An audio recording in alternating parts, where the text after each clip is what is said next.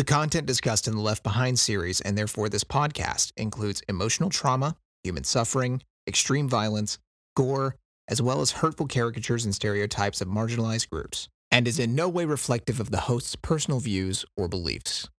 But we beeped out the cuss words in case you want to listen in front of your mom. Left Behind is a multimedia franchise that started with a series of 16 best-selling religious novels by Tim LaHaye and Jerry BJ by Tim LaHaye.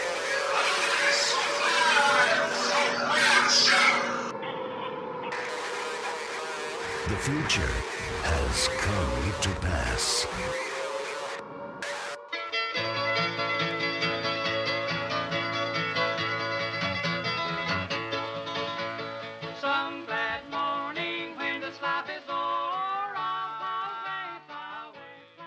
Hello, everybody. Welcome to another episode of I Survived the Rapture. We're that podcast that slogs our way through the Left Behind novel series so you don't have to. I'm your lapsed evangelical Shane Bazell. And I'm your ecumenical fanboy, Gavin Russell. I went a little weird with the intro there. That was that felt funny. I guess it was a second take. I that dude. I'm, I'm ruining the magic. we do this all live. Like you guys are hearing it right now in real time. Don't listen to this man.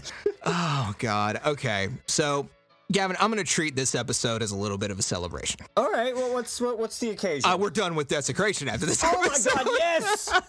and we we finally hit double digits after this. Oh, we one. do hit double digits. That's true. We're finally done with this piece of shit book. so bad. all right, all right. Look, I'm launching directly into negativity here. I want to say I liked this one more than I did the other two parts. Yeah, and like for me, the part right before this one hit me much better. This one, I'm gonna be honest, there wasn't much that really stuck out to me. There's a few good Really? moments. Yeah, I mean, there's a few good moments, but like as a whole, for some reason, I I, I couldn't get into this section that, that hard. Like the plot actually starts moving along in this, and it's not just dwelling on we're in Israel and Nikolai is doing a bad thing, and we're all very upset about his bad thing. Oh no, what do we do? It moves into worse stuff starts to happen. Yeah, and it does pick up a little bit, but at the same time, like again, it just feels recycled. There's a few new things in there. There's a few things that I was like, okay, that's a cool moment, but nothing that really like, you know, hit me like on the face. It was like, oh, this is what Left Behind can be. Let's go ahead and jump into it. We'll start with chapter 15. So, last we left off, all of the Israeli refugees at Petra were moving into the city, only to see that after the battle in the sky, there are three giant dust clouds on the horizon, and it's three columns of GC ground forces. So, Yep. tanks, missile emplacements, armored personnel carriers, they're all coming. They're all converging, ready to blow Petra off the map. I think it's worth noting the boils are done now. Yeah. So the plague of sores, boils, you know, whatever they happen to be, the itchy things that sucked real bad, those are gone. That plague is moved. It is now the seas have turned to blood. Um, we're on to a different plague at this point. Are we? Are we just calling them plagues? Because like I- I that's guess so. exactly what they are. Mhm. Like we're doing the whole Exodus thing now. Eh, They're just plagues. Yeah. Like we're just not even doing like oh uh, falling star and like weird robo scorpions. It's just Egypt plagues. I mean, and like that's not the worst thing that they could borrow from. I mean, that was you know that's a that's a cool section. Like if you want to get in the of the Bible, like if you're wanting for like you know a story, I think it's it's it's decent. It is, but I think it bears mentioning that at this point we are so far off the edge of the map in terms of how loosely Tim is interpreting this prophecy. Like he's doing the woman and the dragon and all of that that's mentioned in Revelation, and he just decides, oh, we're going to do Exodus 2. Ah, yeah, Or we're doing the Exodus reboot. Like that's going to be our thing now. right. I mean, like what other parts of the Bible have they not really pulled from that they could have been though? Like what what, what do you think like is missed that we haven't seen yet? They didn't really do any King David stuff. Um, so that whole like Book of Samuel part is gone. There's no King Solomon stuff. Um, we haven't gotten some Assassin's Creed level like Genesis stuff. It- you know, it's funny that you mentioned that. I don't want to go too far afield with this. I was having a conversation with someone else uh, who is a Christian the other day about the Genesis stuff and where Assassin's Creed pulls like the Nephilim and like all of that kind of esoteric, almost like fantasy style stuff that's in the book of Genesis that nobody ever talks about. And they were talking about how they were kind of taught that in church. We never were. When we were growing up, like there's those parts in Genesis that talk about like the race of giants um, and the sons of God and the daughters of man. We just jumped right over that. And anytime somebody would ever ask, like, yeah, can we talk about like the Nephilim and whatever? They'd be like, no, moving on. because it's like wild. Like it's the cool Assassin's Creed, like prehistory forerunner stuff. And I kind of missed out on that. And I'm a little bummed. And it's too bad that they don't go into that. Uh, can you can you really say that? I mean, like that you uh, you're a little bit bummed because if you would have been taught at an early age, that that may have set differently. I don't know. You may you probably would have overcome it the same way. Probably, but you're right. like it would have been like, oh, is there some D and D in here? like, oh, hell yeah. Um, but uh, that whole conversation was fascinating. Like, it's really interesting stuff, and it actually makes a lot of the biblical lore and scriptural stuff make a lot more sense. right. like consistency wise. So really cool. But now we're going to immediately cut back to Chloe. so I'm only going to linger on Chloe for a minute here, only because she's sneaking out of the safe house to go find that light that she was looking at. And she takes a Luger with her. Yeah, from it's from Ray's keepsakes. Okay, so do you know what a Luger is? Yeah, yeah, it was the gun used in World War II. Yeah, it's a German pistol Yeah. from World War II. I, I guess they still like make them, like it's still a gun manufacturer, but like it was a weird choice the, for that to be in Ray's keepsakes, like Ray was at Normandy the or only something. thing I can think of, maybe Ray's dad or grandpa fought in World War II, and that was something that they brought back home. That's what I'm guessing here. But maybe like, but it's just such a weird gun choice. Yeah. Like it was like, uh, what guns do I know? That one, because we've already proven like they don't really know a lot about guns. We had Jerry B. Jenkins playing uh, Medal of Honor, and he's like, you know, I should put this gun in my game. oh my god, Uh, not in my game, in my book. in my game. So back to Petra. Uh, Ray's in the chopper still from the air battle, and he's looking out and he's seeing the attack coming. And it's very clear, like immediately, the column of refugees does not have time to get into Petra because when the they're coming in from the east side um, through this long gorge that's called the Siq. Um, it's spelled S I Q, Mhm. and it's this kind of beautiful canyon. You see it in a lot of stock photos and stuff because on the other end of that canyon, as you come in, it opens up right to the treasury.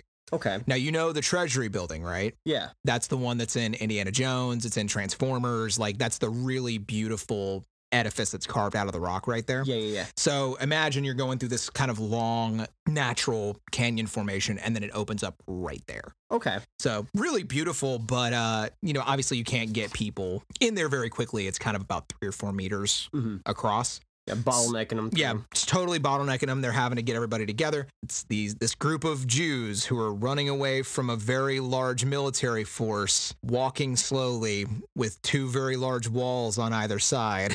Hmm.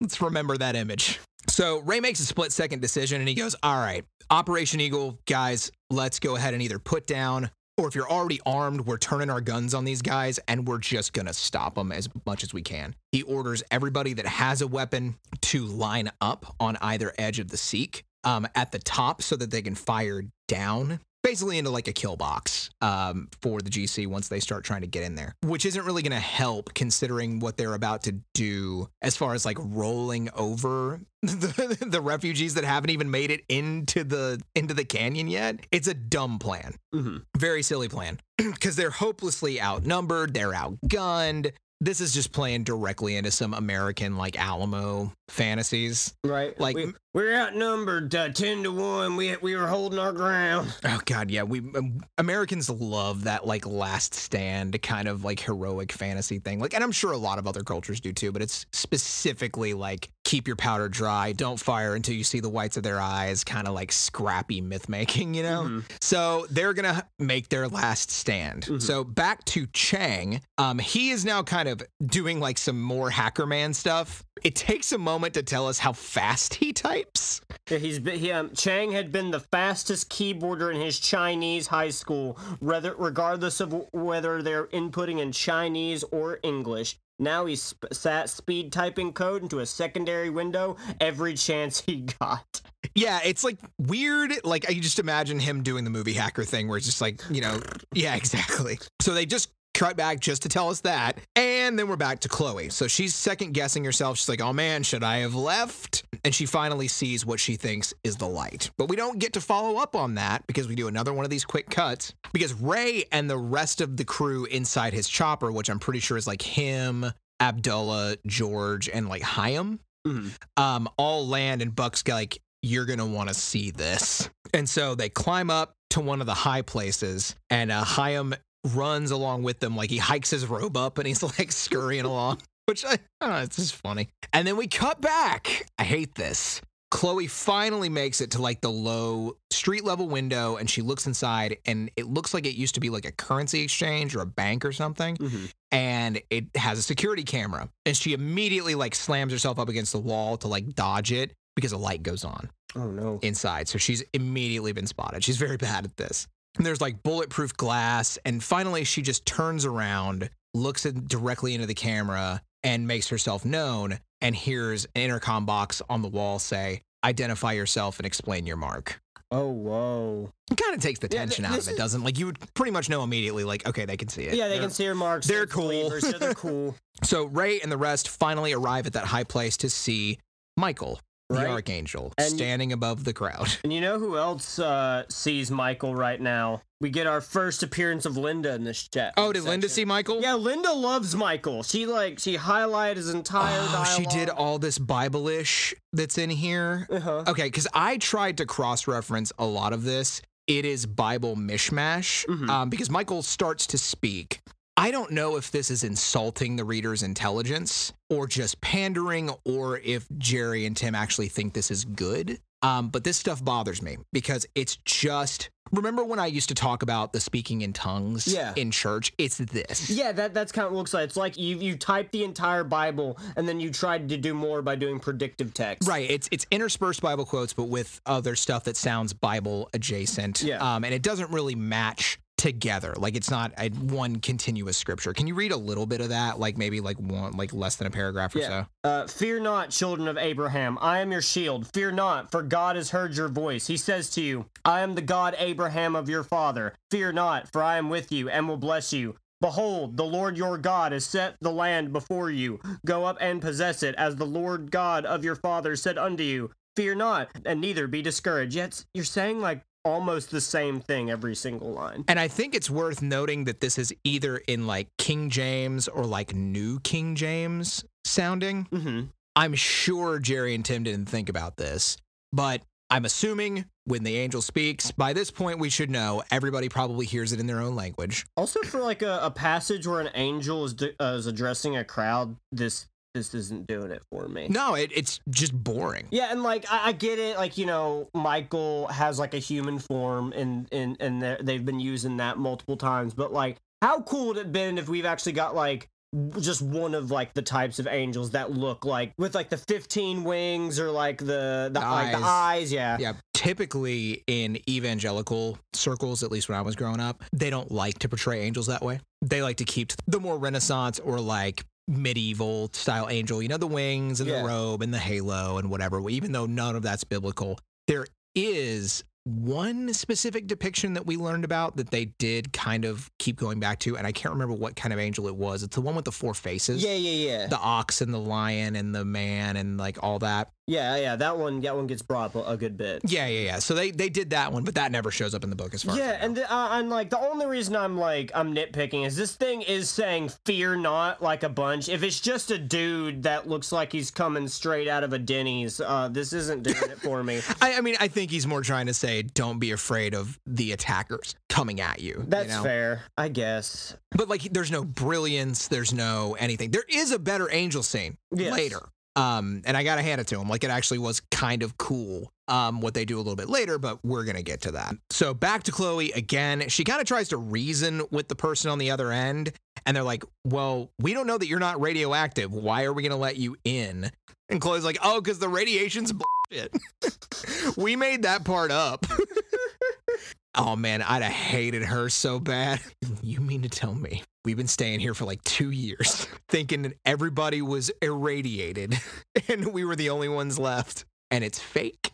Yep, come on. We got uh we got cornbread in the oven. Come on over. I, I know. It's just, it, it- you, there's no truth in this art Yep. because they let her in and like they're very accepting and they want to hear her story and they want to help and all that. And okay. I guess like since she got the mark, they're like, okay, like there's no use not being ho- like hospitable. Like yeah, and, and it's like that pretty much all Christian characters that aren't named like Ray are pretty much perfect. yeah, in this book. Like they are just always moral, always willing to help. Like they may have some slight flaws as people, but like generally they're forgiving and loving and all that. And we know that's not And true. if, you, and if you are named Ray, your struggles all get monologues of like, right. I guess they didn't have an individual like chapters on chapters to uh dedicate to these people's inner struggles.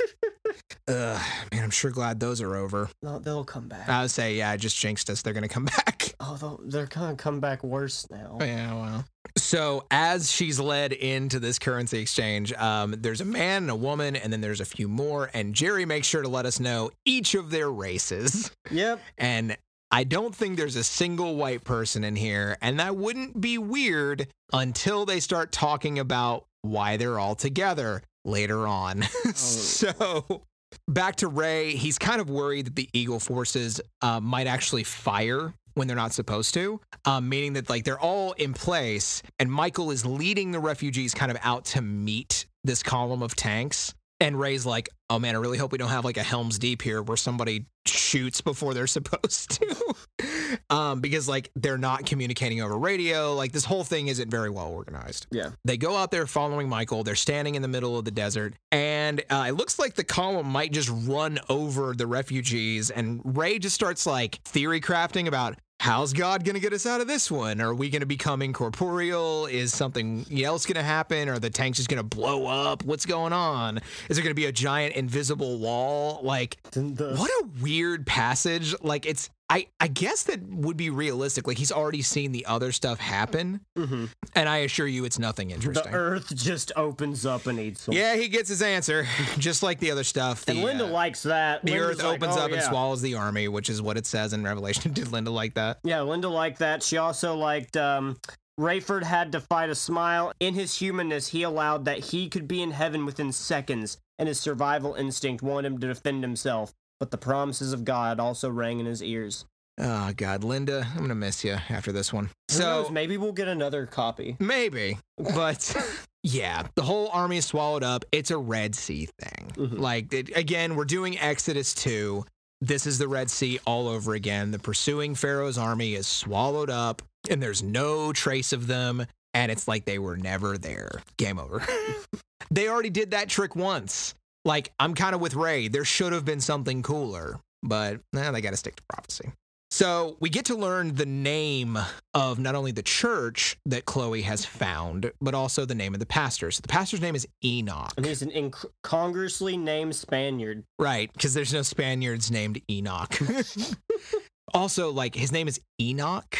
How much do you know about the biblical character Enoch? I know there's there there there's two Enochs. Um, one is like one of like the earliest like descendants of Adam. I think like third or fourth, and then there's like another one that did stuff. There's like two in Genesis. They're named Enoch. I think there's only one. I thought there was two. I thought there could was be one. mistaken. So Enoch uh, actually never died. oh yeah, he He's got- one of the only people who never died. got- Him and Elijah. He got accepted into heaven. Yeah, he just got like, ah, you're cool, dude. Come on in. And then he had a son who lived to be almost a thousand years old, uh, whose name was Methuselah. So when you when that's actually that was a slam that got used in church when I was little, is they'd call old people Methuselah. Dang, roasted. Oh, I know, got him. So this group thought they were the only ones left in the city. There's about 30 of them. They bring in Chloe and are just very interested to hear what she has to say. Ray spends the last part of the chapter re-explaining the plan. All right, guys, we got to get to the airstrip, we got to get to Chicago, and we got to bring Zion Ben Judah here. We're staking a perimeter until Chaim is able to get into the city. Once he's there, it's mission accomplished. Let's go home. So, for the first time in a long time, we might have all the Tribulation Force on their way back. So, into chapter 16. Um, we're back with Chloe. She kind of tells everyone about the Tribulation Force, about herself, about Zion. Um, and of course, naturally, they're like, oh my God, Zion Ben Judah's with you? And they're like, she's like, yeah. Um, she agrees to kind of get them food and try to help them reconnect with the other believers. And then we cut back to a character we have not heard from in a long time. It's Laszlo Miklos. Yeah, I think he's getting his first POV chapters of any of these books. So when last we left Laslos Miklos, the uh, Greek lignite magnate who uh, became a Christian, was an early co-op guy. His, his, he lost his wife to the guillotine. Yeah, his whole house church actually. yeah. So him, his pastor, um, his pastor's wife, Laslos' wife, he just wasn't home when they got raided, but everybody else got taken to that prison and guillotined. Um, it was when Buck and Albie tried to go rescue them and then they couldn't. Remember that? Yeah, yeah, yeah. Okay. So he is in hiding. He's literally living in a garbage dump. And he's trying to revive the underground church that he used to have, but he's not having like a huge amount of success. Um, we get to hear about his huge rock like muscles from his early days in the mines. this man sounds like a dwarf. So he's in his hideout. He hears footsteps and immediately goes for his gun. Like everyone's got guns now. Dude, you need it to take down the Antichrist forces, dude. You gotta sleep with it. Clearly.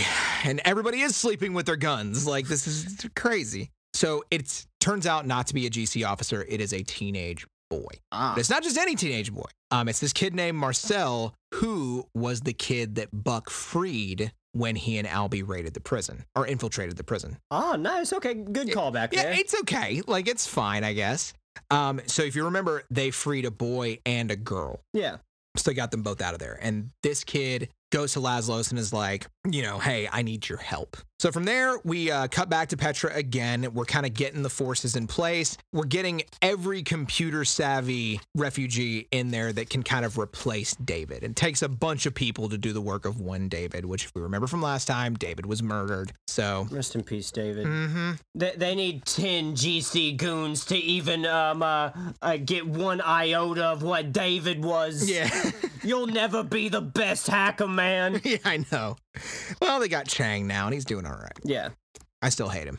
But uh, builders and workers are starting to bring in supplies. So they're going to like fortify this ancient city. So they're not just going to camp out and live there. Like they're building structures, they're building like tent hospitals, they are building places where they can store supplies and food. So it's a full operation. What is Marcel's last name? Patapapopoulos? Papadopoulos. Papadopoulos. That's a cool name. Yeah, it's pretty cool. I mean, Yeah. It's very Greek. Yeah.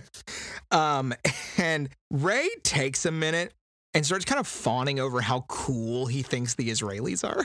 you know the song by now, guys. Yeah. Evangelicals love Israel. They love Israel and they want to cosplay Jewish people. And we have said it before and we'll say it again. like, hey, you guys know the tune, sing along. Uh, but he says something about like I don't know if it's like their camaraderie or their look or the way they talk or just what they're all about that I'm Ray's so into. This whole Jewish thing, like, I could really be like, I could get with it. And um, he gets a call from Laslos, basically saying, "Hey, I got these kids here that I need you to extract. Like, get them out of here. The GC is still tightening the noose around this area of Greece. Please extract these children." And Ray goes, "Okay, I'll fly through and get them." So, um, we're back to Chang. Now, Chang's going to be our POV into the Phoenix 216 and into all of Nikolai's meetings for this section of the book. Kind of like David used to be and like Ray before that and then like Mac immediately after that. So we've we've passed the bug forward. Um, he gets a ping and he uh, checks and sees that he's going to get his computer scanned later that day. Um, he sets the 216 bug to record so he can go back and look at it later because he's got to go to the office of his new supervisor, uh, Figueroa, the guy that we met last time, who had the weird last name that Chang guessed for some reason. They go back and forth about that, and it still makes zero sense. Oh, yeah. It is a very, very silly plot point that they just put in there. He offers Chang a cigar and then, like, tries to put his feet up on the desk and, like, can't do it and does some weird Keystone Cops, like pratfall, like tripping over himself, trying to look cool. And, like, I don't, I don't get it. Like, is it that the GC are all supposed to be boobs? Like, I guess. I, guess like watch the the global community getting their hijinks like can't sit down properly, slipping on banana peels, yeah, it's exactly what it is. running into a wall that um uh, that Rayford painted on the side of, or as a tunnel on the side of the hill. yeah, like it's literally it. And I feel like as we keep going toward like the Battle of Armageddon, that is going to be what we're in for. yeah. Whoa! Did the GC just fly their planes into each other? Whoa! Oh man, they forgot and they left the key in the ignition on the planes. well, if you're here, who's flying the plane? like, I- it's so stupid. you look over and Jesus is in the cockpit. It's like I got your and six. Jesus pulls down some sunglasses. so dumb. I don't think anything's going to prepare you for the last book, buddy. Oh, God. It's a lot. so uh, Figueroa goes back on his promise because originally he said to Chang, like, hey, man, I'll keep you from getting lie detectored. And he's like, hey, remember I said that? Still going to have to lie detector you. Sorry. oh no! And he's like, but I want to help you out. And Chang's like, why? And Figueroa says, because you intrigue me. and then Chang immediately assumes he's getting hit on and has like a full blown gay panic. Oh no! it's amazing. Like it, it is automatically assumed that because this guy gives him kind of a compliment, he must therefore be hitting on him because he is part of the GC and therefore a degenerate. Wong, I'm a married man. Yeah, but they never say married to a woman. So that's also probably left in there because you gotta know that the church moms reading this were like clutching their pearls. Yes. So we're back to the other church with Enoch, and he explains that this place, after it was a bank, used to be a church. And he pulls out a brochure for the church that used to be there prior to the rapture. Can you please just just take a minute and read me this brochure? Let's see. Um. Oh no, not this. Someone handed Chloe one. On the front, it read, The Place. Inside it, it said, Jesus loves pimps, whores, crackheads, drunks, players, hustlers, mothers with no husbands, and children with no fathers. This this this, this just feels like Zeke and, and little Z with like if an entire church was based around them. Maybe okay, let's let's talk about this aspect of modern Christianity for a second. Okay. So there has always been an undercurrent in Christian theology about ministering to society's untouchables. Yeah. Uh, For a long time. Either there's been lip service paid to it or it was actually part of the doctrine. Now, it goes back f- way further than evangelicalism. I'm sure that there are whole, you know, monastic orders that are specifically based on this. Um, but, you know, you take the parts of the Bible where Jesus did associate with prostitutes and tax collectors, which at the time would have been considered like money launderers. So many of his disciples were fishermen who were like dock guys that smelled bad, you know, Yeah. like that's part of the narrative. Modern evangelicalism has a an undercurrent in it of that. I think I can at least trace it back in its modern form to David Wilkerson. Who's that? Um, he was an American evangelist, founder of the addiction recovery program Teen Challenge. You ever heard of Teen Challenge? That sounds very familiar. Yep, a lot of churches involved in it. Um, and he was best known for writing a book called The Cross and the Switchblade, which was about him ministering to inner city gangs in New York. Ah, okay. Yeah, he is an Assemblies of God minister, Mm-hmm. so he's one of mine. your boys. one of mine. And um, God, man, people revered Dave Wilkerson like all through the Assemblies of God. Teen Challenge was huge. It was this. It is an addiction recovery program of a type. The efficacy, I don't have enough actual knowledge to talk about the actual efficacy of this program. I'm always going to be a little skeptical when it comes to recovery programs, charity programs, um, things like that that are tied to organized religion directly because I always feel like they have an ulterior motive. Yeah. So I'm not here to bash on Teen Challenge, but what I am going to say is that in the mainstream middle American Christian mindset, the ministering to the untouchables is always something that is done by certain people that are called to do it to kind of quote get their hands dirty. Um, and they are treated almost like special ed teachers. Yeah, I, I can see oh, like that. bless your heart. Oh, you work with those people. I see. Well, we're just going to lump them all into one basket because they aren't middle to upper middle class, white. They're the other. Yeah, they're an they're an othered group. Yeah. Right? And that's what bothered me so much about the fact that when Jerry listed the races of these people, not a single one of them were white. Right? Yeah. And because like it normally again wouldn't be that big of an issue. It's nice to have a more diverse cast until you get here. Yeah. and they go from there into saying that like, oh, we all used to be these things. It's just patronizing poverty porn. Yeah. Honestly. Like it's it's classist as f- we can't have them at normal church, so we have them go to an inner The city place Place. called The Place is the name of the church. So they have to make it like what they think street talk is and cool when really it's just church. Yeah. It it's so patronizing and I hate it so much. You know, I, I guess that's why like a lot of uh, a lot of Christians that they put a very big focus on uh, not getting like boastful about works is because you ca- it, it can just devolve if you do it wrong into just hyping yourself up because like oh I'm I'm I'm helping the undesirable so I should be looked upon as as better than other people because I'm I'm willing to um uh, to reach out and uh, and uh, touch these these these filthy folks. Yep. So there was a guy uh, that I knew that was exactly that. Uh, was a guy that I used to work with who um, he was part of a family that I'm going to say both involved in evangelicalism and had a relative that was kind of a celebrity. Mm-hmm. you know, an evangelical celebrity, but a mainstream celebrity as well. This guy would call out of work very frequently with like no notice because he was going to quote feed the homeless. And that was always his excuse. And he told them that uh, he didn't have to show up to work because of that. What? Was he really? Maybe. Like, I'm glad if you Yeah, did, yeah. but like, it was always with this very righteous chip on his shoulder. Like, how dare you even question me? That I'm out here doing God's work and I'm not clocking in for my shift. I mean, like, I get it if you have, like, you know, a, a thing you're really passionate about you're doing, but, like, maybe work that out with your employer, like, you know, maybe some advance. Oh yeah, and this was at a job where they absolutely, especially if you had given some sort of faith-based reason, would have moved heaven and earth to let you do this. Yeah. So I know exactly what you're talking about. Like again, it's I'm helping the undesirables, but it is to lift myself. up. Yeah. Uh, that whole part's really gross. I don't like the place. um, there's a quote in there somewhere though that says, "Hold up."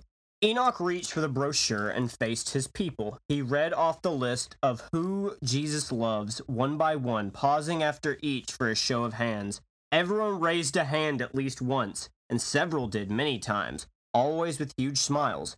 Enoch carefully set down the brochure, looked meaningfully at Chloe, and rose. With lips trembling and tears streaming, he gestured to the assembled and whispered, And such were some of you. They nodded and amened but you were washed. Amen. Hallelujah. But you are sanctified. Praise Jesus. Did they have to have him do the black pastor thing?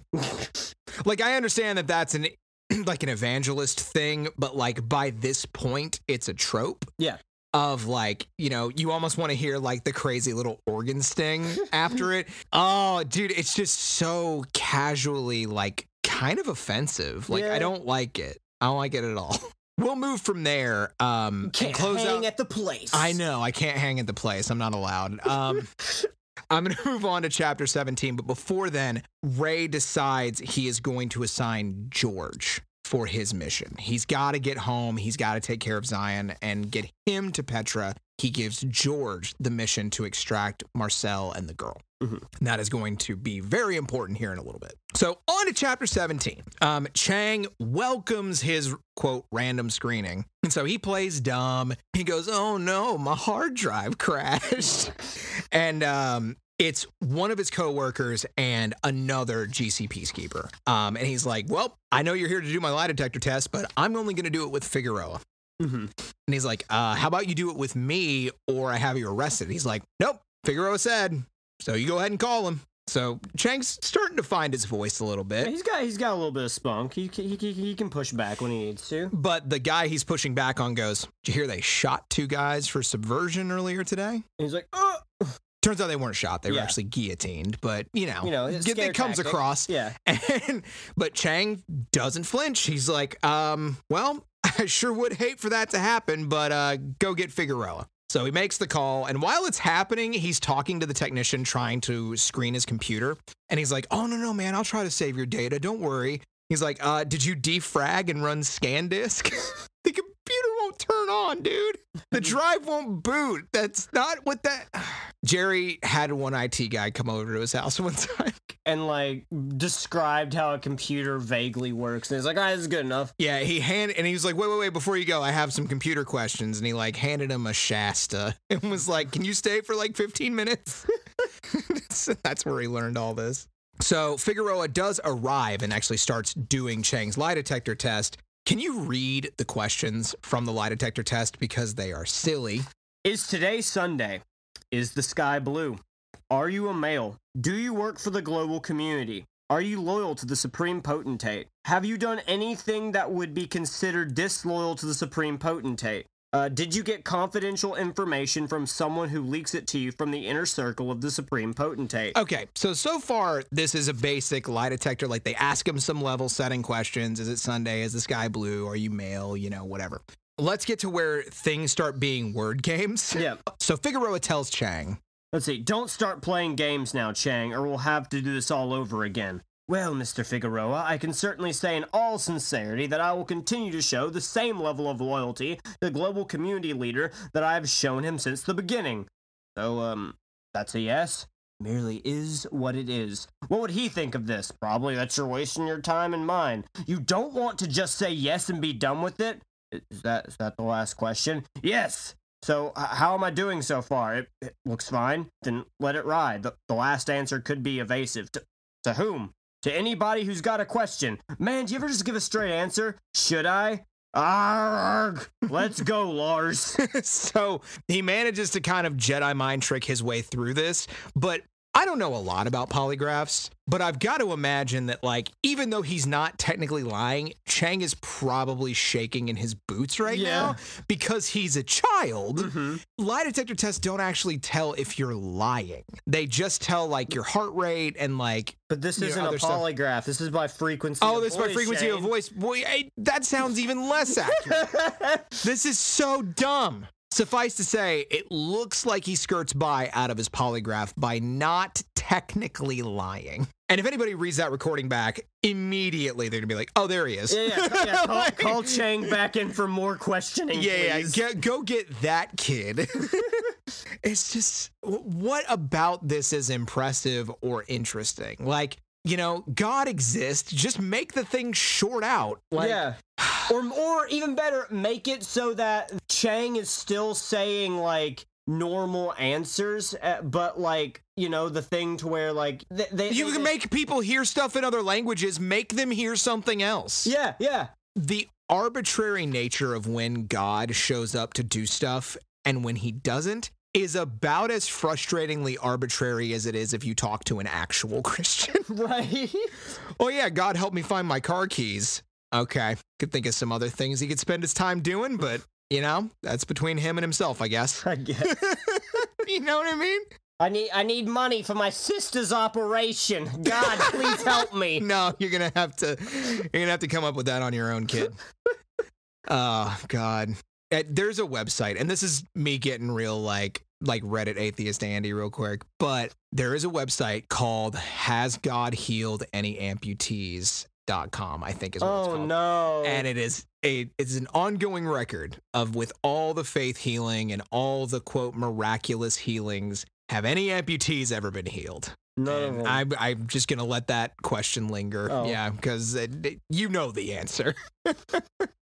Nobody's growing back any arms. But yeah, like that that's what I find very frustrating about it is because we're supposed to be taking this narrative as it could happen the day after tomorrow. Mhm. Um and this is in the real world and this is how God really operates, then why can't he just do these things? He's turning the sea into blood. Protect your people. Yeah. Like this is this is dumb. I feel like I have to take the Lucifer position a lot when challenging this book's version of God. like command these stones to become bread if you can. like, like, you know what I "No, mean? I don't want to. like, all right, well, you don't wanna. Okay.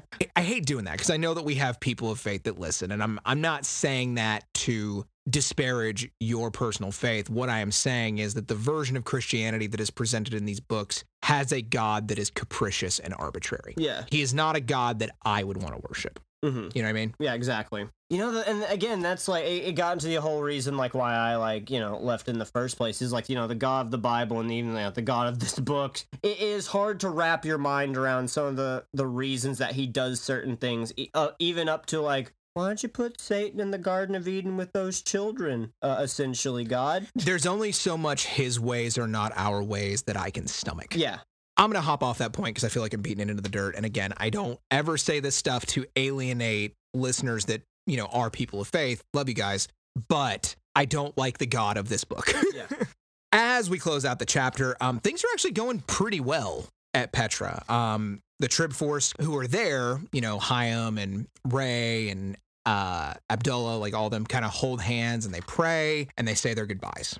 Um, Chaim, in that moment, decides to produce an urn of Hattie's ashes and they have a little prayer over her and thank God that they are going to see her again. Leah says, Well, we're, we're forgetting somebody. And she pulls out David's phone. So they kind of ah. have a little impromptu memorial there.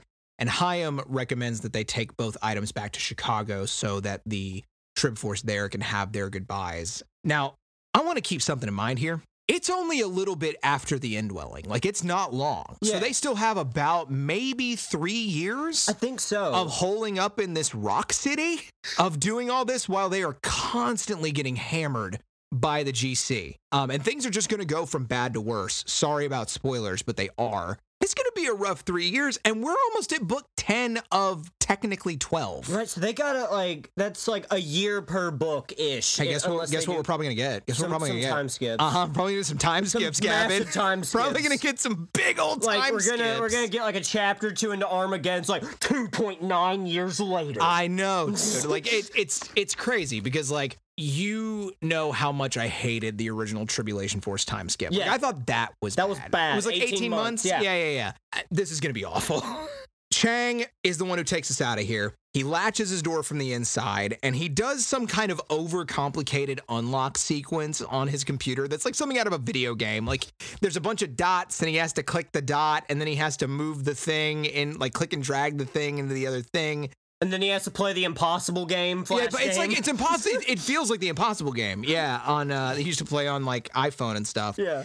And uh, he finally decrypts his drive. He gets back to work. He's writing a cover for George so that he can go to Greece, and then he replays his 216 recording. So apparently Leon has like a whole group of underlings, like his his high priests and stuff, and he's bestowing his power upon them. I don't know what that means. I like to imagine they all talk like really Italian mobsters Oh too. man, that would be great. They all Hey, talk uh, like Leon, bibbidi they all talk like Luca Brasi. Yeah.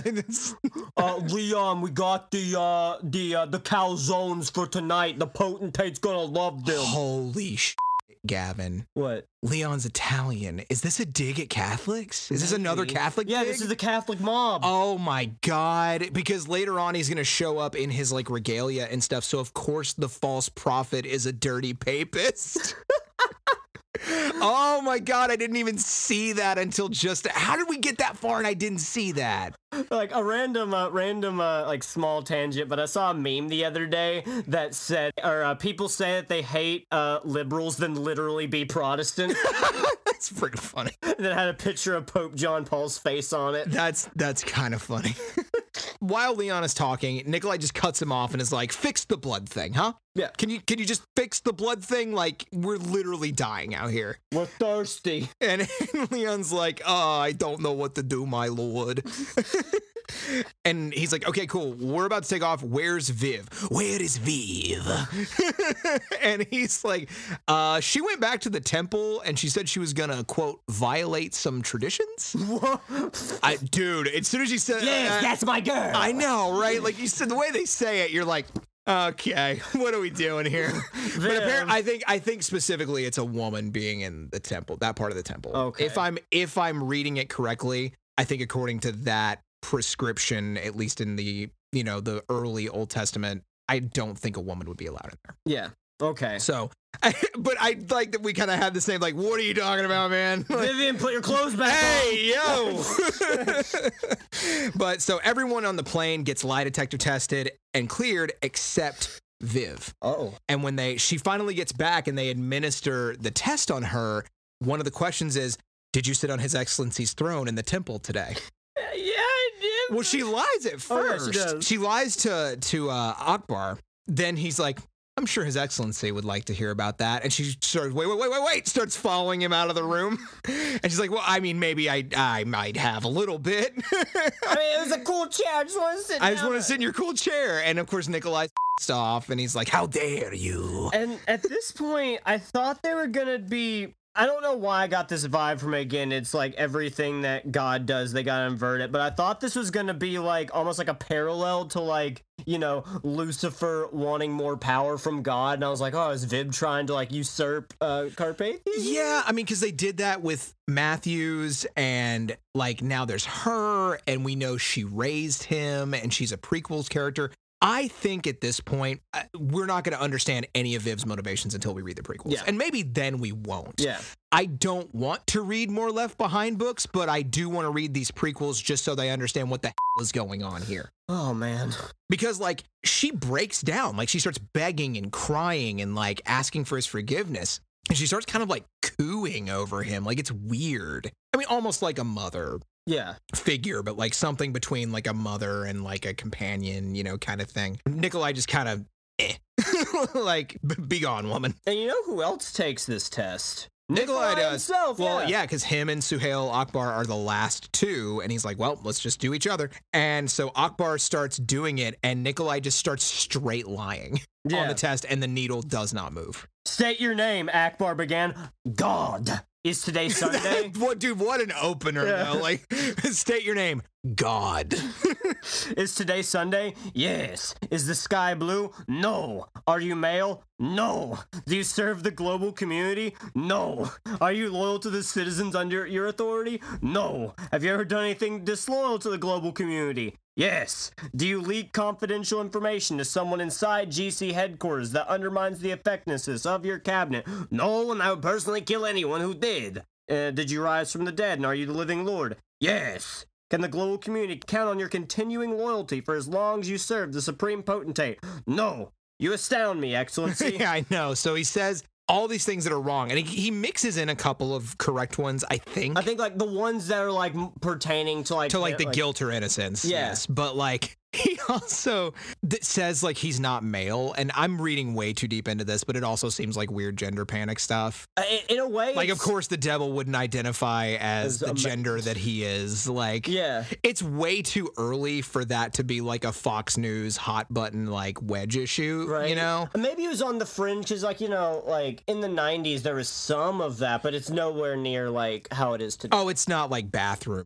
shit. Yeah. You know, but it's still like if he says that, they're like, ew. Yeah. you know what I mean?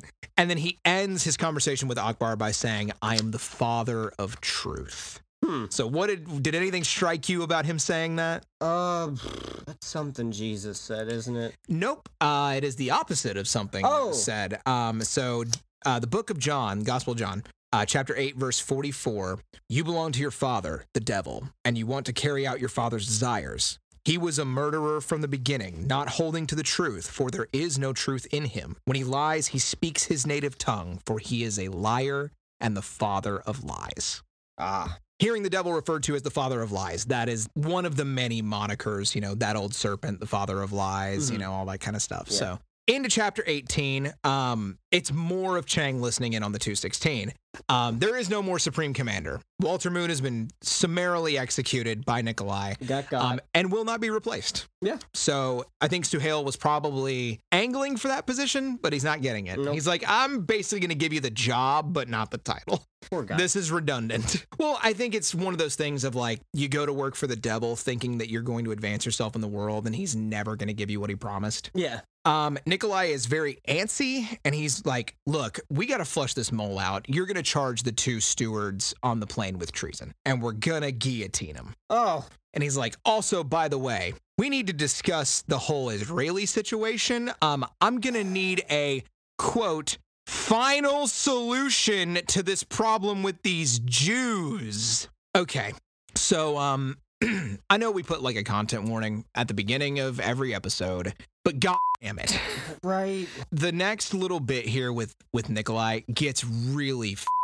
Yeah. Like eh, I said in here it's like he wants to do Holocaust too. Yeah, yeah, no, like th- th- they literally use like a lot of the same like you know phrases that Nazis used like during World War II. This sucks. Yeah, Um, and it sucks because obviously Tim, World War II vet, feels very strongly about Nazis, right? yeah, Has some very specific opinion on the evils of Nazis. yeah, While at the same time promoting a lot of the same sort of right wing nationalist ideas that would have been at home yeah, in a Nazi type regime. That's not what I think is so f***ed about it. What I have the biggest problem with is that not only are they dredging up the Holocaust imagery, not only are they saying that, you know, you're literally making your villain in your Christian book do this, you're also saying that it's basically the Christian God's job to save the Jewish people from this. yeah, Like it's the Christians placing themselves in the only we can do it. And by us, we mean our God, but our God working through us,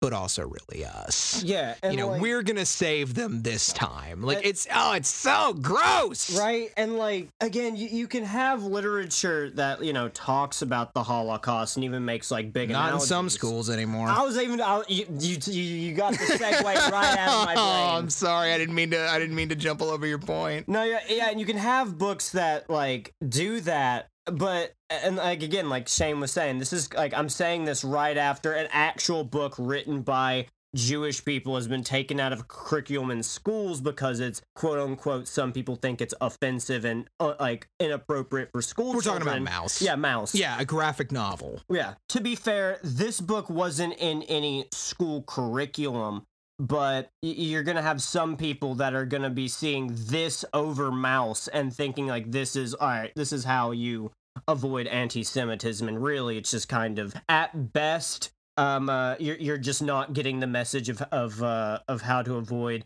anti-Semitism and uh, avoid the mistakes of the past. At worst, it's perpetuating it. Yeah, for sure. I want to recommend a YouTube video that I have used um, this person's channel as a source for our original episode and partially as a source for why I wanted to delve back into these books and do this show. They're called Renegade Cut. I've mentioned them before. Just put a video out about the fourth God's Not Dead movie. Oh no. And anybody who knows anything about Christian media knows God's not dead. Super right wing evangelical, feel good propaganda. And Renegade Cut makes a point about Christian nationalism, talking about how these types of evangelicals, these Christian nationalists, these right wing evangelicals, see themselves as having a claim over the culture. hmm So, of course, a book like this would be allowed, or even the Bible. You know, there's the old gotcha of, uh, yeah, there's a book in the school library that features incest um, and uh, and sexual assault and violence and the death of children and all this other stuff. Is that really the kind of book we want our kids reading? And then the gotcha, of course, is as soon as they go, well, of course not. No, no, no, no. You go, well, yeah, that's the Bible. Like, which again, like old Turns fedora tipping, turns fedora around. Got him. Like, sure, but that's because they see themselves as having a right and a claim over the culture. Yeah. Even seeing the Maus thing happen, you look at it and go, well, that kind of tracks because they feel as if they are the default. Yeah. Not only are they def- the default, they are also what everything should be hegemonically, Mhm. you know? It pisses me off to see all of this. I'm going to skip over some of the stuff that Nikolai says because it really is kind of like yikes. Yeah. Um, but Gavin summarized it pretty well by saying it's just Hitler. Yeah. So we're back to Laslos. We don't spend a lot of time with him, but it's just him wringing his hands and being like, oh no, are we going to be able to get these kids out? It's the same thing we see with all of these different inner monologue moments. They all sound the same. They all sound like Jerry. I just wrote here that one of the problems with Left Behind is we got too many POV characters. Yeah. And when we do like cut to some of them, you don't do anything particularly interesting with like all of these characters. Or you you might start to do something like, hey, I wonder what's going on here on here. Cut. Yep. So we're gonna skip over that part. Um, so back to Chang listening. Uh, Suhail tells Nikolai, "Hey, none of our guys have reported in. And uh, the spy planes just saw the troops disappear.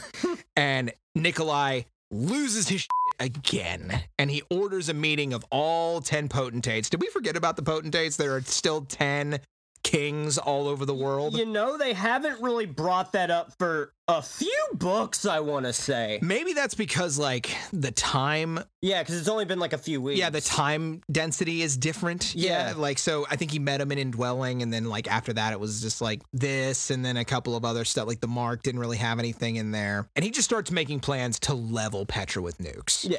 Um, Which was what I thought the plan was going to be until he's like, oh, you've got them in all one place? Hmm. Yeah. So he says uh, a, a line that should be cooler than it is there's no such thing as overkill. Which, like, that should be bad. It's not. That, for some reason, that sounds like something the, uh, like when you're playing Call of Duty Zombies, something the announcer would say when you get a power up. Yeah, probably. like you drink whatever the the soda is called. Like I didn't play a lot of zombies, but I know I know that what you're talking about. Yeah. So I, I just you know I understand that they don't want Satan to be cool, but I'm sorry, Satan's already cool. Yeah, Satan needs to be Yeah. cool in these books. Yeah, there's so much stuff in our culture we wouldn't have if it wasn't for Satan. You don't want him to be cool because he's your bad guy, but like, come on, like, give him a couple of cool moments, right? Right? He's supposed to be like a tempter and like a seducer, dude. Come on. Yeah, not a thing. He's just Cobra Commander now. so Laslos and Marcel meet with their driver. They're going for the mission. They're going to get picked up by George, and that's going to be it. They go to the co op center to pick up the girl. This girl named Georgiana jumps into the car as they start to move away. She's got a baseball cap pulled down over her forehead. Oh no. Uh huh. So And she's very over eager. She wants to know about, yeah, Mr. Miklos, do you have a gun? How about you? And talks to the driver, do you have a gun?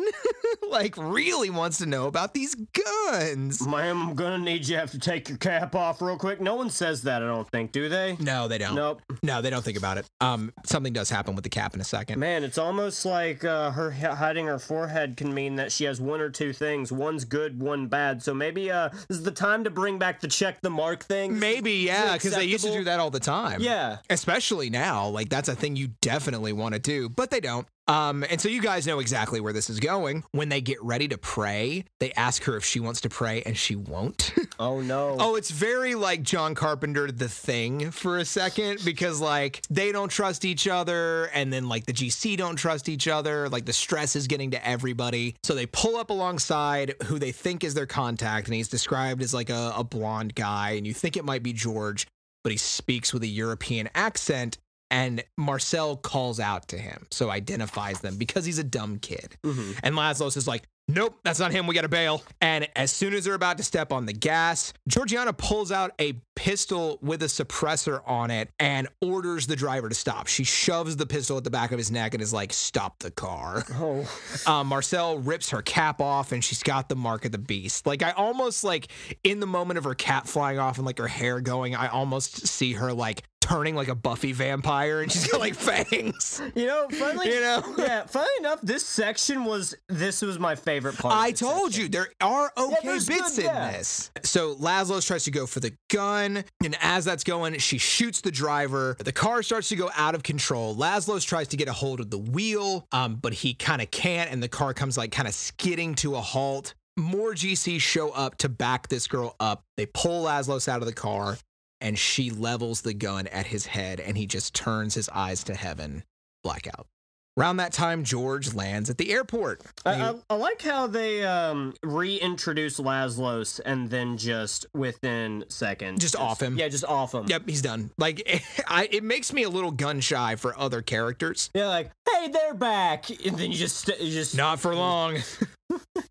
so George works things out with a security guy. His cover seems to work. He gets in a car and starts going to the rendezvous point, and he sees the girl, and she's covered in blood. And he gets out of the car, runs up to her because she just looks like a frightened little girl. Yeah. She wraps her arms around him and cuffs him and calls for backup. Oh. So they blindfold him, they shove him into the Jeep, and they're planning on interrogating him. And George, remember, is a military guy. So he's thinking back to all of his military training. He's not buckled in. So he's making a point of throwing his bulk around and, like, you know, making a big ruckus. And they say, sit up, you big stupid person.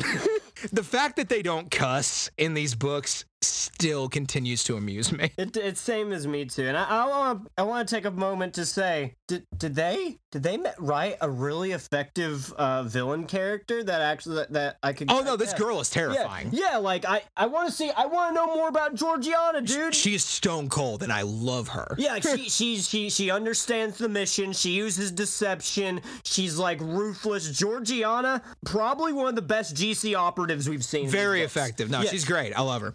Um, I want her on my team.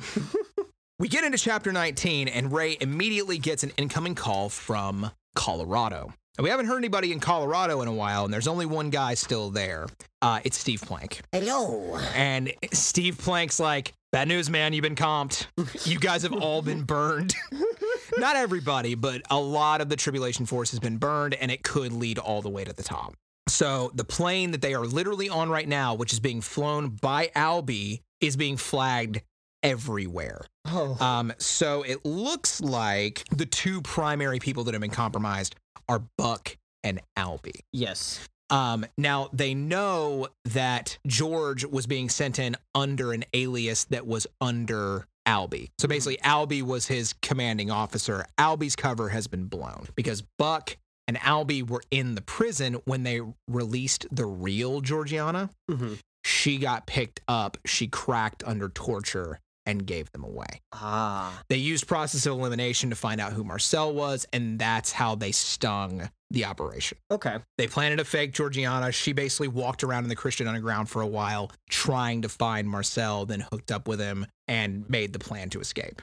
Okay. So that's how they comped it. Albie's burned. Buck is also burned, but Buck, you know, really isn't doing much other than hanging out with Chaim most of the time. Mhm. So it's not as bad. They do mention that heat seeking stratosphere GC recon planes. That's that's word salad. That it means really nothing. it is but like i mean those things are they can be real Yeah. but like not in the way that they're talking about they're fighting moving heat signatures in chicago dun dun. Way to go chloe Just had to take your father's Luger out on a joyride. i know Chloe? for real Steve does them a solid. He reroutes them to a smaller airport near Lake Michigan um, that they can put down at and basically like ditch that plane.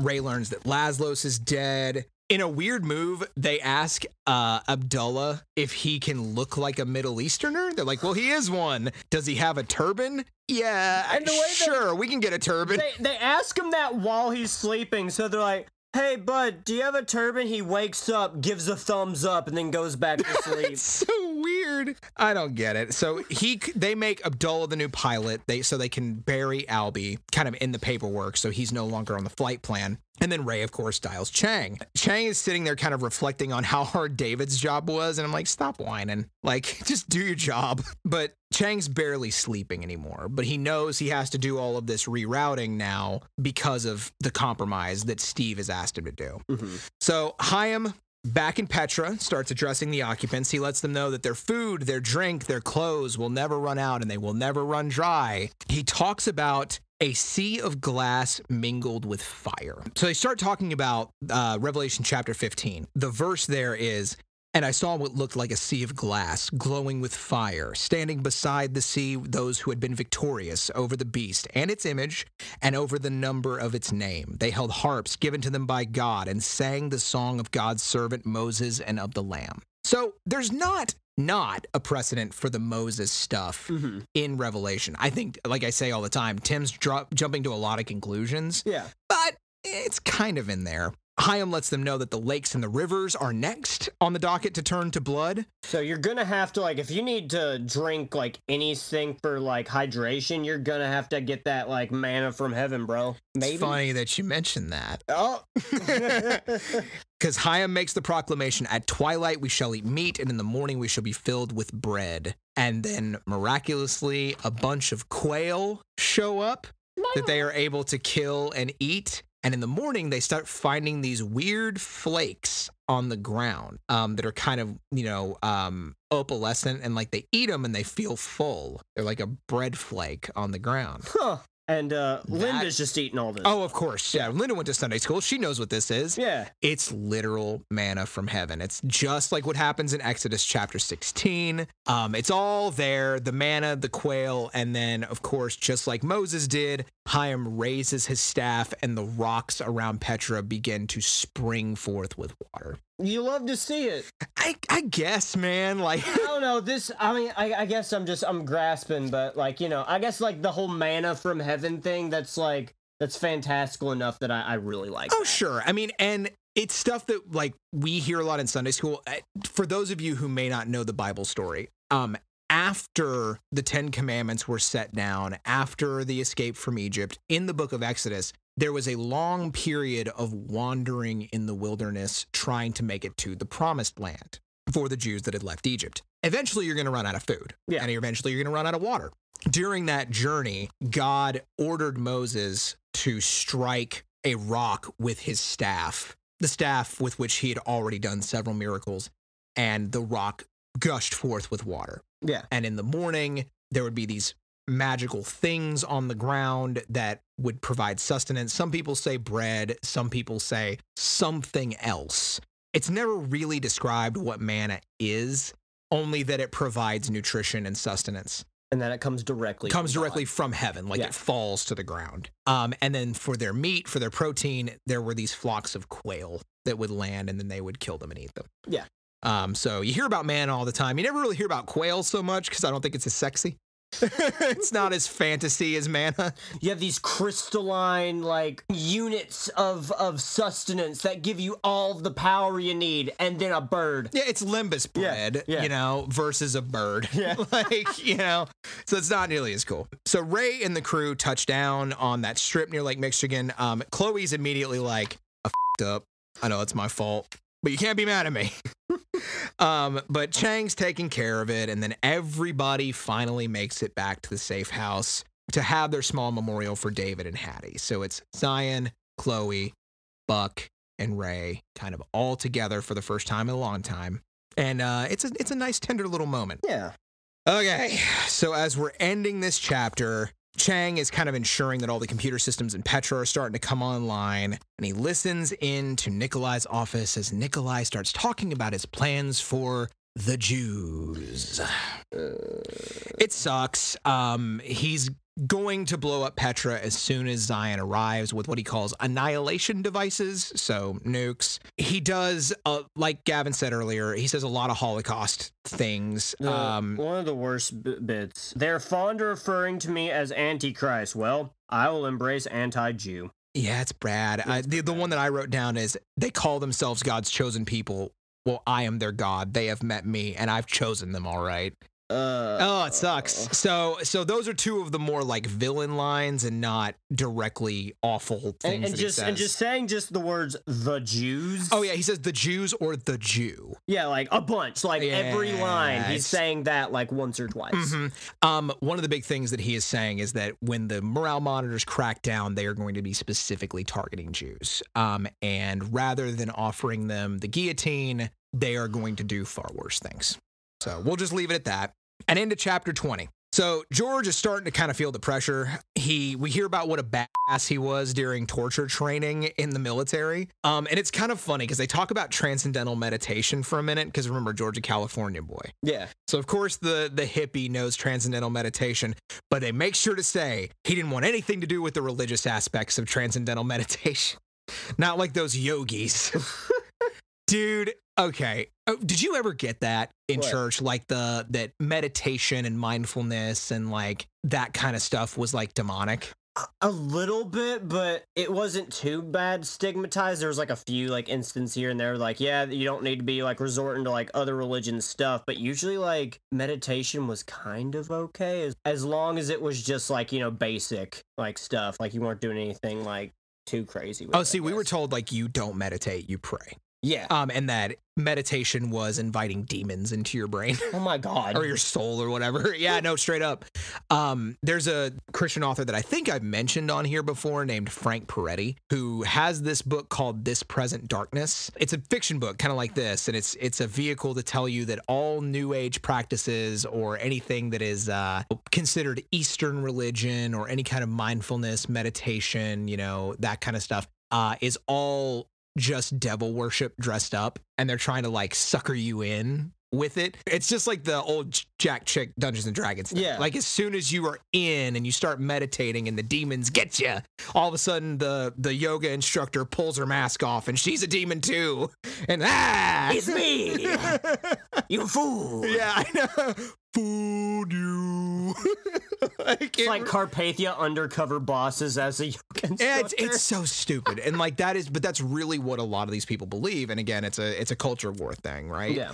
That if you're meditating, practicing yoga, if you have some crystals, if you burn incense or anything like that, any sort of spiritual practice that is considered new age or maybe not directly in line with praying, maybe taking communion, reading your Bible, and in some cases speaking in tongues is demonic. It's not just false. It's not just like not going to connect you to God. It's straight up demonic. Right.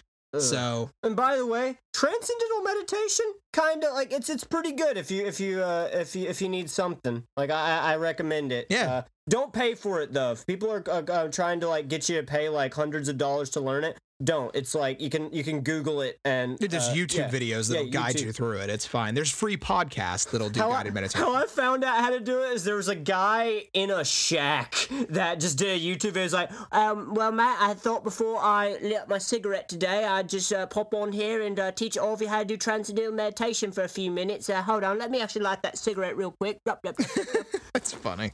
So anyway, George is having a lot of inner monologue that I'm just gonna skip over. Um, but he's putting up a fight, you know, and they they try to get him out of the car and he kicks one of them and they start beating him. We find out that they don't just know about Albie and Buck and Chaim. They also know about Ming. So if they know about Ming, it might not be long before they know about Chang, which isn't great. nah, he's he's pretty important, that Chang fella. So then George says something that like kind of hit me weird. He's like, "You know, I could argue with my wife all day long, but when she started giving me the silent treatment, that really pissed me off. So that's what I'm going to do to these guys. Just what that old battle axe did to me." Whoa. he doesn't say it that way, but like that's the sentiment. And remember, Tim LaHaye writes marriage books. Oh. Fellas, you know what I'm talking about. When she just clams up and won't say anything, and you gotta stomp around, and it's just awful. That's what I'm gonna do. You know what? I'm gonna treat the Nazis like my wife treated me, them bastards. yeah, I know. It's just, fuck, it's bad. Um, we're back to Chang again, so we can hear some more Carpathia, but not before Chang starts burning info all over the servers about the compromised Trib Force members. He is trying to purge anything the GC can use. Oh my god. So Nikolai is back in his very cool office and he has a meeting with the potentates specifically to discuss the Jewish question. It's the exact words that he uses. He says that he says JQ and it's oh man. Like I get that he's the bad guy. Yeah. But like y'all knew what you were saying. Mhm. Like you knew what you were doing. You knew you were putting this in there. And I know that I keep getting mad about this. Like obviously he is the bad guy. He is being placed as a Hitler character. yeah, he's Hitler. He's I am Hitler, not- Satan, Stalin. Yeah, I am not. I don't think that these books are somehow putting anti-Semitism in that way forward. Yeah. Obviously, this is not painted as a good thing. What pisses me off about it is that they are basically taking a very real historical event and just cribbing from it to tell their Christian story. Yeah. You know, because they can't make up their own thing. They just do it again. I think it's just disrespectful. Yeah. You know what I mean? hmm So Ray brings everyone at the safe house from the Trib Force together. Buck, Chloe, Tsion. And Tsion's like, guys, I don't think we have long in terms of safety. Like the sand's running out. We're we're gonna be all burned pretty soon. Ray and Chloe get into it for a minute because he's like, look, not only did you go out there and kind of compromise us, possibly, uh, these new people that you're bringing in, these people, uh, don't really want to join the tribulation force either, and they don't want to pull their own weight Hmm. considering the ethnic makeup of that group and that sentiment. Ew, a little bit yikes, bro. Uh huh. And so he decides to punish Chloe by not letting her go to Petra. He's like, You're going to Greece instead because we have to rescue George. Um, so it's going to be Chloe and Hannah because you guys are going to be, you know, less noticeable being women and all. Ugh. That's not a direct quote, but that's kind of what he says. Right. So Zeke does his Zeke thing, starts changing everybody's look. They say he chemically darkens Ray's skin. Not in and of itself weird until something that gets said in a minute. Um, they also say that it was very easy to turn Hannah from an American Indian into a New Delhi Indian. That, that's not. That's not how. Are we? Are we back in like? Are Hannah we on Pale- the Mayflower I right gue- now, I bro? Yes, dude. I, and and they say Native American, but uh, I I misquoted it. They do say Native American, but the you know what they were thinking when they wrote it. Oh God, it's so. s- Um, so Chang listens to a little bit more Carpathia as we close the chapter, but he also sends an email to his mother. Okay. Another last desperate plea. Please, God, do not take the mark. So people are getting sick all over from the Dead Sea life, and and Nikolai's like, we got to do something. And Leon speaks up with authority for like the first time in a while, and he's like. Uh, so here's the deal. Everyone who doesn't worship the image will die, and Yeah. they will have to do it three times a day. And I just got to ask myself, is this an Islam thing? Yeah, I, th- I thought so too. like they're play- praying in the direction of the image three times a day. You've got your your new Nikolai Todi, whose name is Akbar, yeah. and there's gonna be another like imam type reference to Leon in a little while. yeah, like d- it- right in the I'm next wondering, um, you know, I don't know if this is a full Islamophobia like post 9/11 thing because I think we're still. I think this was written prior by like a little bit. Yeah. Um, I don't know at what pace Jerry is writing, but it just seems a, almost too subtle for Jerry. You know, I don't want to give him that much credit. I But this don't is like know, like this is this is post 9/11 Islamophobia, but it's like almost there. You know? like it's like it, it, it just gets brought up like you know there's so much like leading to it that I'm like are they are they take because like you know they they do the same thing the Catholics where they'll suddenly bash so I feel like this is another instance of like even if it's pre 9/11 he's he's taking his shots Yeah, I, I mean, it, I think that that's the case because remember that Judaism gets pulled into the fold. Yeah. Right. Um, as far as the Abrahamic religions go, Islam is way on the outs. yeah yeah it's not Same with Mormonism. Like you know, Mormonism doesn't even really get addressed at all. Yeah I don't think. Um, yeah a lot of even like uh, Christians I've talked to don't even consider Mormons other Christians Oh, they absolutely don't. Yeah, yeah. No, they've they've got a different they've got different books and stuff. Like, no, this is it's they do the same with Jehovah's Witnesses too. really Um, yeah, most evangelicals are like, yeah, they're not Christians. okay They read a magazine as part of their Bible. wait really Yeah, Watchtower. Yeah. didn't know that I mean, they call it a magazine. I mean, it's more of like a periodical. Okay. You know, like a like a more traditional periodical than it is like a. It's not like Game Informer. you know? yeah, I had to listen to a whole uh, sermon in church when I was a kid about uh, how Jehovah's Witnesses weren't Christians. oh You know, we learn more about my church experiences every time we do an episode, and the more that I recount them, the more I go, "Yikes!" um, so he moves on to zero tolerance for those without the mark. The only people without the mark that they're even going to be meaner to, I, I just just guess. Yeah, yeah. Guess, guess who's uh, the the the person they're other or the group of people they're othering here. Yeah, it's Jewish people. Yeah. So fuck me, this is bad. Um, let's finish this book. Oh, chapter twenty one. All right. So remember when we said that they were chemically darkening Ray's skin as part of his disguise? Yeah. What do uh what what what enlightening thing do they say about this? So Enoch, the Spaniard, uh, goes by Ray and goes, "You're close to finding what it turned." Hold on, I can't say it with a straight face. You're close to finding out what it's like to be a black man. yeah, it totally it's like it's totally like that. That's just blackface. What are you doing? I sure okay, no. No, no, no, no, no, no, no. Oh god. So Leon uh Leon goes live um and he's described as wearing an Islamic looking flat top head hugging cap. Oh, which I'm, I'm assuming he just looks like uh like like an imam in in most of his garb. Mm-hmm. And he calls for the expiration of time to get the mark and the worship requirement like we just talked about. So Yep. Leon says he's going to do it at the end of last chapter and he does it at the beginning of this chapter. But that's not the cool part of this scene. In the middle of his speech, the lights go off in the church, and when they come back on, everyone starts running for their lives. And we get a please stand by. And remember, this is going out all over the world because they have complete media control, right? And when it comes back on, they cut to the church, and there is a shining, brilliant, like human looking face that is just speaking authoritatively into the feed. Like they cut the camera, it's still playing. They try to cut away, it cuts into the actual news anchor broadcast. Chang goes outside, it's in the sky. So it's happening everywhere. This is actually cool. This is pretty. They neat. could have done this earlier with like the supernatural taking over of technology. It's a little creepy, but Yeah. it's cool.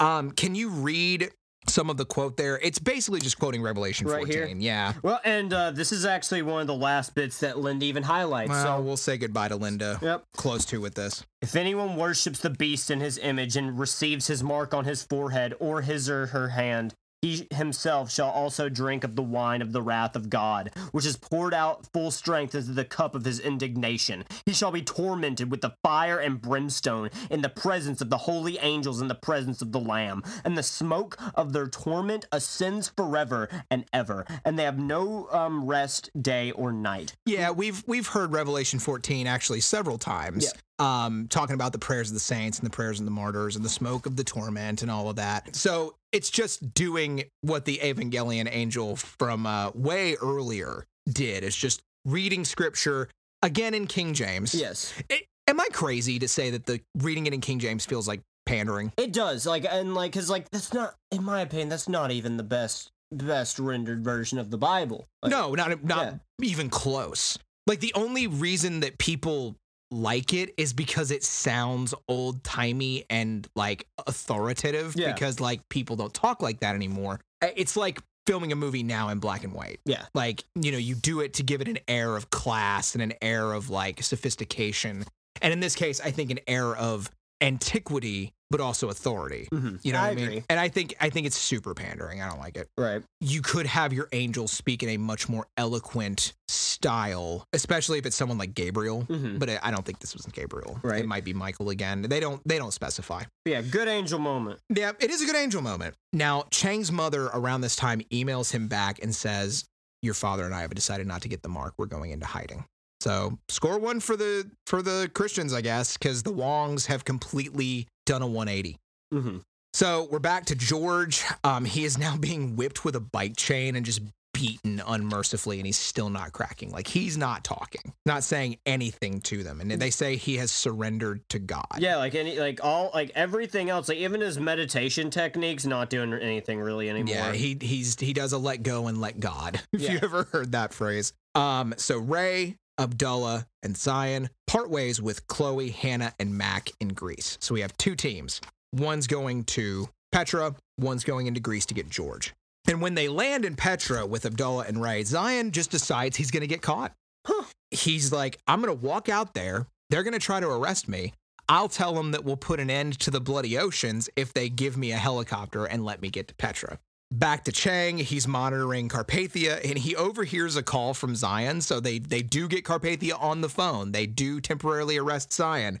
And Tsion actually has a good line. He's like, You want these oceans normal again, don't you? Because uh, renaming all the oceans the Red Sea would not be in your best interest at the moment. Real bad optics, bro.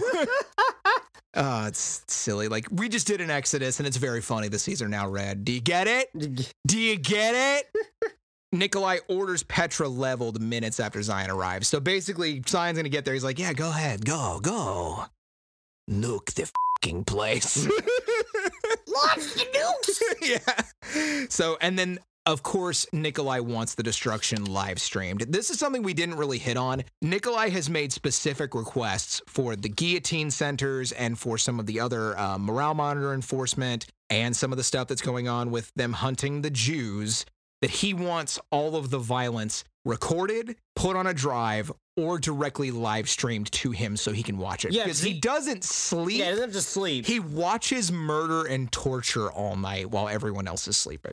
It's too much. Yeah. It's too cartoonish. It's not interesting anymore. a better villain instead of using this time to like that he doesn't have to sleep to you know just revel in all the death he could have just been like you know doing more things to further his mission i don't know Yeah, instead of reveling in death. I Yeah. mean, because, and again, that's not really Satan's character. Yeah. Like at this point, he is just, he's not Satan. He's not, and you've heard me make the argument that the biblical character of Satan doesn't even truly exist. Yeah. And there, there are ways to interpret that. But even if he was, that is not the Satan that I was taught existed. Like that was more the first Nikolai. Yeah. This, I don't know who this guy is. This is just some weird sadist who acts like a child and revels in all of this destruction. Like this is not the father of lies. This is not Yeah. the the prince of lies or that old serpent. This is not the tempter in the garden. This is this is a bozo. Yeah, Satan was, or like, Satan was supposed to power up Nikolai, not be a debuff on him. Yeah, and like, isn't it just disappointing? It is. Like, and that won't be the last time we say that, but just And we still got three more books. So Ray and Abdullah and Tsion, they get what they wanted. They start flying into Petra. Finally, they make it, and Tsion has a very tender moment of scattering Hattie's ashes to the wind. Can you read the quote for me, real quick? He pulled from his pocket the tiny urn and removed the lid, shaking the contents into the wind. She defeated him by the blood of the Lamb and by her testimony. For she did not love her life, but laid it down for him. Yeah, I mean, I guess in this worldview, like it was a form of victory, you know, but by the blood of the Lamb and by the word of their testimony is a biblical quote. Uh, that's actually Revelation 12 11. Uh, they triumphed over him by the blood of the Lamb and by the word of their testimony. They did not love their lives so much as to shrink from death. Um, and that is Hattie getting kind of the post mortem at a girl for fulfilling prophecy. Yeah. As this moment is immediately cut short by fighter bombers on the horizon, we see that Leon, Viv, Suhail, and Carpathia are watching the live stream as the nukes are approaching. And what does Nikolai say? Here we go! he literally just looks and like a child, just here we go. He's fucking Wario. and it's so bad. And so Tsion sees Hold what's on, coming. wait. I just, I just imagine Nikolai, like a, like a, a short, stubbly Nikolai with a hat that's just JC upside down. the only reason I thought, the only reason I thought that is I saw the Luigi hat that's by our recording desk. What Jesus? Oh yeah, the the Waluigi hat. Yeah, my Waluigi hat. Yeah, it's my favorite hat. It's a good hat. Yeah. Oh, like, I hate these books. Tsion calls everyone to fall to their knees and pray. As Carpathia on the other end of the monitor is just howling, Yes! Yes! and the end. Oh, we so we got the epilogue. Let's go ahead and read the epilogue before we go into the rest of this. Rejoice, O heavens, you citizen of heaven, rejoice. Be glad, but woe to you, people of the world, for the devil has come down to you in great anger, knowing that he has little time.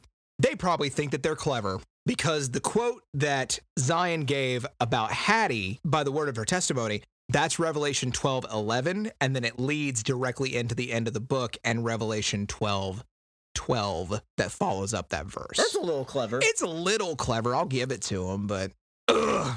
Eh. God, we're done.